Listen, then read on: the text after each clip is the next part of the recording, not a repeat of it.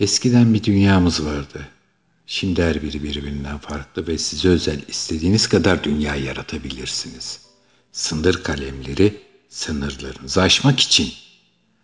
Merhaba güzel yurdumun güzel insanları. Bugün yirmi bir Ocak iki bin otuz üç bir Çalar Saat programıyla daha karşınızdayız. Kapı çaldı. Oturmakta olduğu koltuktan fırlayarak ayaklandı. Tesadüf müydü gerçekten? Tam bir gündür beklediği kargonun televizyonda o anda geçen reklamla neredeyse aynı anda gelmesi. Kaderin bir oyunu muydu? Kapı açıldı. Parası çoktan ödenmiş kargo kucaklandı. Korumak için kat kat ambalajlarla sağlamlaştırılmış. Yine de alabildiğine gösterişsiz olan paket büyük bir mutlulukla parçalarına ayrıldı. Sizlerden gelen briefleri okuyarak giriş yapacağız. Arzu Hanım son derece şaşalı bir dünya yaratmış kendisine ve çektiği selfie'yi de burada bizlerle paylaşmış. Bakın, gördünüz mü? Bir dolma kalemden daha tombul görünen, hafiften bir oklava yandıran siyah kalemi havaya doğru kaldırdı. Pencereden oturma odasına giren ilkbahar güneşinin soluk sarısında bile üzerinde yazan kırmızı sınır kalemi yazıları ışıl ışıl parlıyordu. Dünkü programımızda gerçek dünyadan briefler göndermenizi istemiştik sizden. Buna karşılık seyircilerimizden birisi, ünlü düşünür Hakan Göktürk'ün bir sözünü alıntıladığı bir brief göndermiş. Eğer yaşanan dünyadan daha güzel bir yer bulsaydık, o zaman bizim için gerçek dünya odur. Reklamlar yetersiz, demişti arkadaşı Yelda Haldun'a. Sadece kalemle olmuyor işte. Kalemin gücünü açığa çıkaracak bir de yetenek. Daha doğrusu yaratıcı zeka lazım. Bunu da nereden çıkarttın Yelda? Şey, denedim doğrudan Haldun. Senin yapabileceğine inanıyorum. O sonsuz hayal gücünle. Kalemin tam potansiyelini açığa çıkarabilirsin. Hatta beklentilerin ötesine bile geçebileceğini düşünüyorum. Birazdan stüdyomuzda çok önemli bir konuk ağırlayacağız. Kendisini aslında son zamanlarda tanımayan yok. Evet, eminim aklınızdan o ismi geçiriyorsunuz. Kendisi sınır kaleminin yaratıcısı olur. Huzurlarınızda Mustafa Erca. Haldun kalemi sehpaya bırakırken kızın son sözleri halen aklımda yankılanıyordu. Tüm sınırların ötesinde bir dünya yaratılabilir ve bizi bu lanet yerden oraya götürebilirsin Haldun. Telefonu eline almış tuşları çeviriyordu.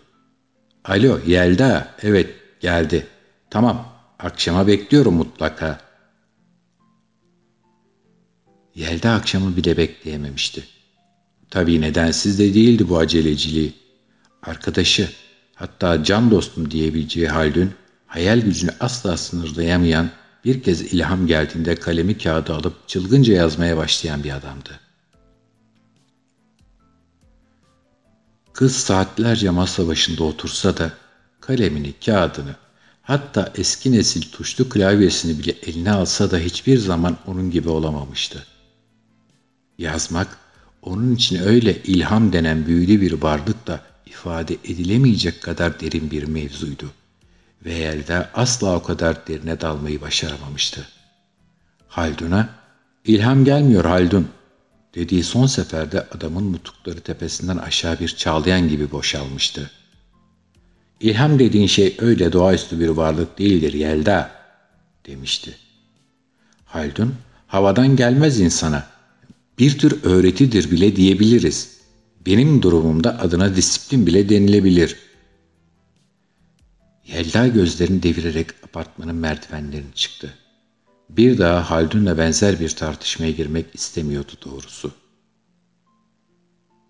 on üç numara Haldun'un dairesinin kapısında durdu.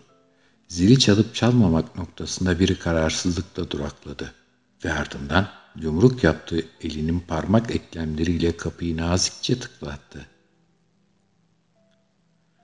Haldun camın pervazına dayanmış, elindeki sigarasını tellendirerek, derin derin çekerek dışarıyı izliyordu.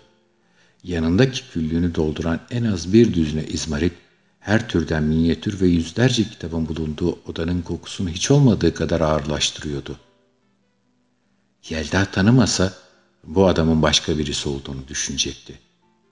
Evet, Haldun bir yeşil aycı değildi ama hayatının hiçbir evresinde bu seviye nikotin tüketmişliği de olmamıştı. Bir günde taş çatlasın iki ya da üç tane içerdi.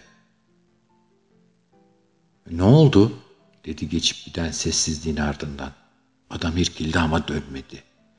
Kız geldiğinden bu yana ona kapıyı açmak dışında hiçbir şey yapmamış, merhaba dışında tek bir sözcük sarf etmemiş. Onu da derin derin baktıktan sonra yapmıştı. Arkasını dönerek çalışma odasını çekip gitmesi tez olmuştu. "Bir sorun yok ya Haldun." Parmakları arasındaki izmariti işaret parmağıyla pencereden dışarıya fırlattı ve elini pervaza dayayarak doğruldu. Gören de pencere pervazından güç alıyor derdi. Tam kıza doğru dönecekti ki dışarıdan yükselen bir ambulans sesiyle kaşlarını daha derin çatarak tekrar pencereye doğru döndü. Dışarıya eğildi ve ambulans sesinin ne yönden geldiğine baktı. "Ne oluyor?"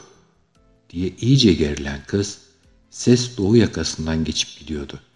Sanki rahatlamış gibi görünen adam, "Yok," dedi. "Yok bir şey." Dönerek kıza doğru baktı. "Yelda?" dedi. "Efendim?" Masaya, neredeyse bitmiş sigara paketine doğru uzanınca bir tane daha içeceğini sandı arkadaşının. Ama o paketi ileriye doğru iterek masada bir defterin üzerinde duran kalemi almakla yetindi. Elinde evirip çevirerek kaleme baktı. Sonra yeniden masaya bıraktı. "Ne? Ne yaptın? Kullandın mı?" Adam bakışlarını masadaki kalemden kıza çevirdi. Bir anlık duraklama sonrası başıyla onayladı. "Kullandım." Ama hiçbir değişiklik yok. Kız etrafına bakındı. Geride bıraktığımız dünyanın aynısı. Ayağa kalktı ve masaya ilerleyerek deftere uzandı. Tam kapağını açacakken Haldun'un eli eline kapandı. Başını iki yana sallayan adam kızın elini tutarak defterden kaldırdı. Kızı kendine doğru çekti. Dudakları dudaklarıyla buluştu ve şaşkınlıktan kocaman açılmış gözlerle bakan kızı kalçalarından sıkıca kavrayarak göğsüne bastırdı. Derin derin öpmeye başladı. Kız kurtulmak için nafile direndi. Adam hızla döner, masadaki eşyaları savurup yere atarken sadece "Haldun, dur!" diye bağırabilmişti. "Ne yapıyorsun sen?" "Yelda, ne olursun dur." Haldun'un bağırışları arasından sıyrılmış acıyan kalp ve kanayan bir onurla çıkmıştı kapıdan kız. "Yelda!" Ses on üç numaradan aşağı apartman boyunca yankılanıyordu. "Seni kaybetmeye dayanamam." Öfkeyle apartman kapısını çarparak çıktığında hıçkırıyor, ağlıyordu kız. "Beni," dedi soğuk havadan dolayı ağzından salınan buhar eşliğinde. "Çoktan kaybettin Haldun." Yaşlar yanaklarından süzülürken montuna sarılmış yürüyordu hızlı hızlı. Şehrin grisi ve ağır yükü onun sırtına binmiş gibiydi. Dalıp gitmişti sızılar ve acılar sokağında. Caddenin karşısından gelmekte olan bir araç aniden kornaya basınca ellerini başına siper ederek bir çığlık attı. Farkında olmadan çömeldiği yerden kalkarak bakması için birkaç saniye geçmesi gerekmişti. Kendisi halen hayattaydı. Bakışlarını sokan karşısına çevirdi. Araç bir şeye mi çarpmıştı? Hayır, sadece ani bir frende muhtemelen. Yayalardan birisi araç şoförüne bağırarak işaret parmağını sallıyordu. Peki, peki o ta karşı caddedeki bir trafik olayından dolayı neden bu denli korkmuştu? "Şerefsiz!" Taksi şoförüne değil, Haldun'aydı lafı. Gözlerinden tekrar yaşlar süzülerek evine yöneldi. İşin en kötü yanı da evden çıkarken ne kadar kızgın olursa olsun şimdi Haldun'a yeterince kızamıyor, onu her geçen saniye biraz daha üzülüyor oluşuydu. Ama o, o çocukluktan bu yana süren bir arkadaşla ihanet etmiş, güzel anılara tecavüz etmişti. Kendi evinin bulunduğu sokağa girdi. Bakkal Saffet dükkanı önünde oturmuş, karşısına aldığı kurbanıyla tavla oynuyordu. Kendisini hiç selam verebilecek durumda hissetmiyordu. Oysa bir baba gibi gördüğü bu adama asla selam vermeden geçmezdi. Ne yapacağını bilmez bir şekilde hızla ilerledi ve iki adamın yanından geçerek apartman kapısına ulaştı. Saffet başını kaldırmış, rakibinin omzu üzerinden ona doğru bakıyordu. Ye- Yelda! Apartmana girdi. Kapıyı ardından kapatır merdivenlerden çıkarken adamın ayaklandığını, oyunu yarıda bırakıp dükkanı da rakibine emanet ederek peşine takıldığını nereden bilebilirdi ki? Kendi dairesinde bulunduğu ikinci kata ulaştı. Daire on üçe. Ne tesadüf değil mi? O şerefsizin, Haldun'un dairesiyle aynı numara. Hatta aynı kat. Nasıl da denk gelmişti. Anahtarını arandı. Buldu. Aşağıdan, merdivenlerden hızlı hızlı çıkan ayak seslerini duyduğunda panikledi. Saffet amca ona yetişmeden içeriye girmeliydi. Titreyen elleriyle anahtarını deliğe sokmaya çalıştı. Girmiyordu. Lanet olsun. Yelda! Bağırdı. Bastırdı. Zorladı. Eli de titriyordu. Ama asıl problem bu değil gibiydi. Derin derin nefes alarak hemen arkasındaki merdivenlerden çıkan Saffet amcaya bakmamaya çalıştı. Yelda sen... Anahtarı deliğe oturttu, çevirdi. Yaşıyorsun. Çevirdi ama dönmedi. Zorladı, zorlandı. Kapı açıldı. Ha, ne oluyor? Kapıda duran bir adam Yelda'ya ve onun yanaklarından boşalan yaşlara bakıyordu. Kimsiniz? Neden evime zorla girmeye çalışıyorsunuz? Hıçkırıklar yükselir. Yelda yere çöker ve apartmanı dolduran bir sesle ağlamaya başlarken Saffet amca koşmuş ve ona sarılmıştı. Yok, yok bir şey. Yelda, iyi misin kızım? Neler, neler oluyor burada? Kapı çalındı. Kızın gittiği gibi geriye döneceğini biliyordu Haldun. Ama dönen kişi aynı kişi olmayacaktı. Defterine her satırına itinayla yazdığı Yelda profilini kusursuzlaştırmaya çalışıyordu. Kapı yumruklandı. Haldun, aç şu kapıyı, seni şerefsiz! Yanaklarından akan yaşlar kağıdı daha önceden defalarca kez olduğu gibi ıslatmasın diye kol yeniyle gözlerini sildi.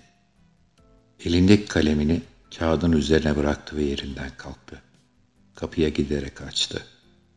Yelda orada duruyordu. Perişan haldeydi. Saçı başı karışmış.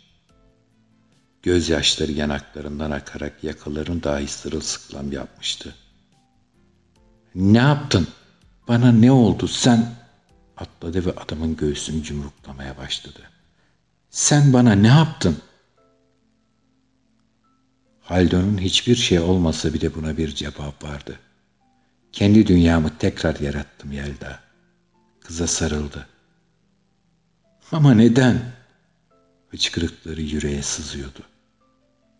Onu asla kaybetmek istemediği tek kişiyi nasıl olurdu da elinde böyle bir güç varken geride bırakabilirdi.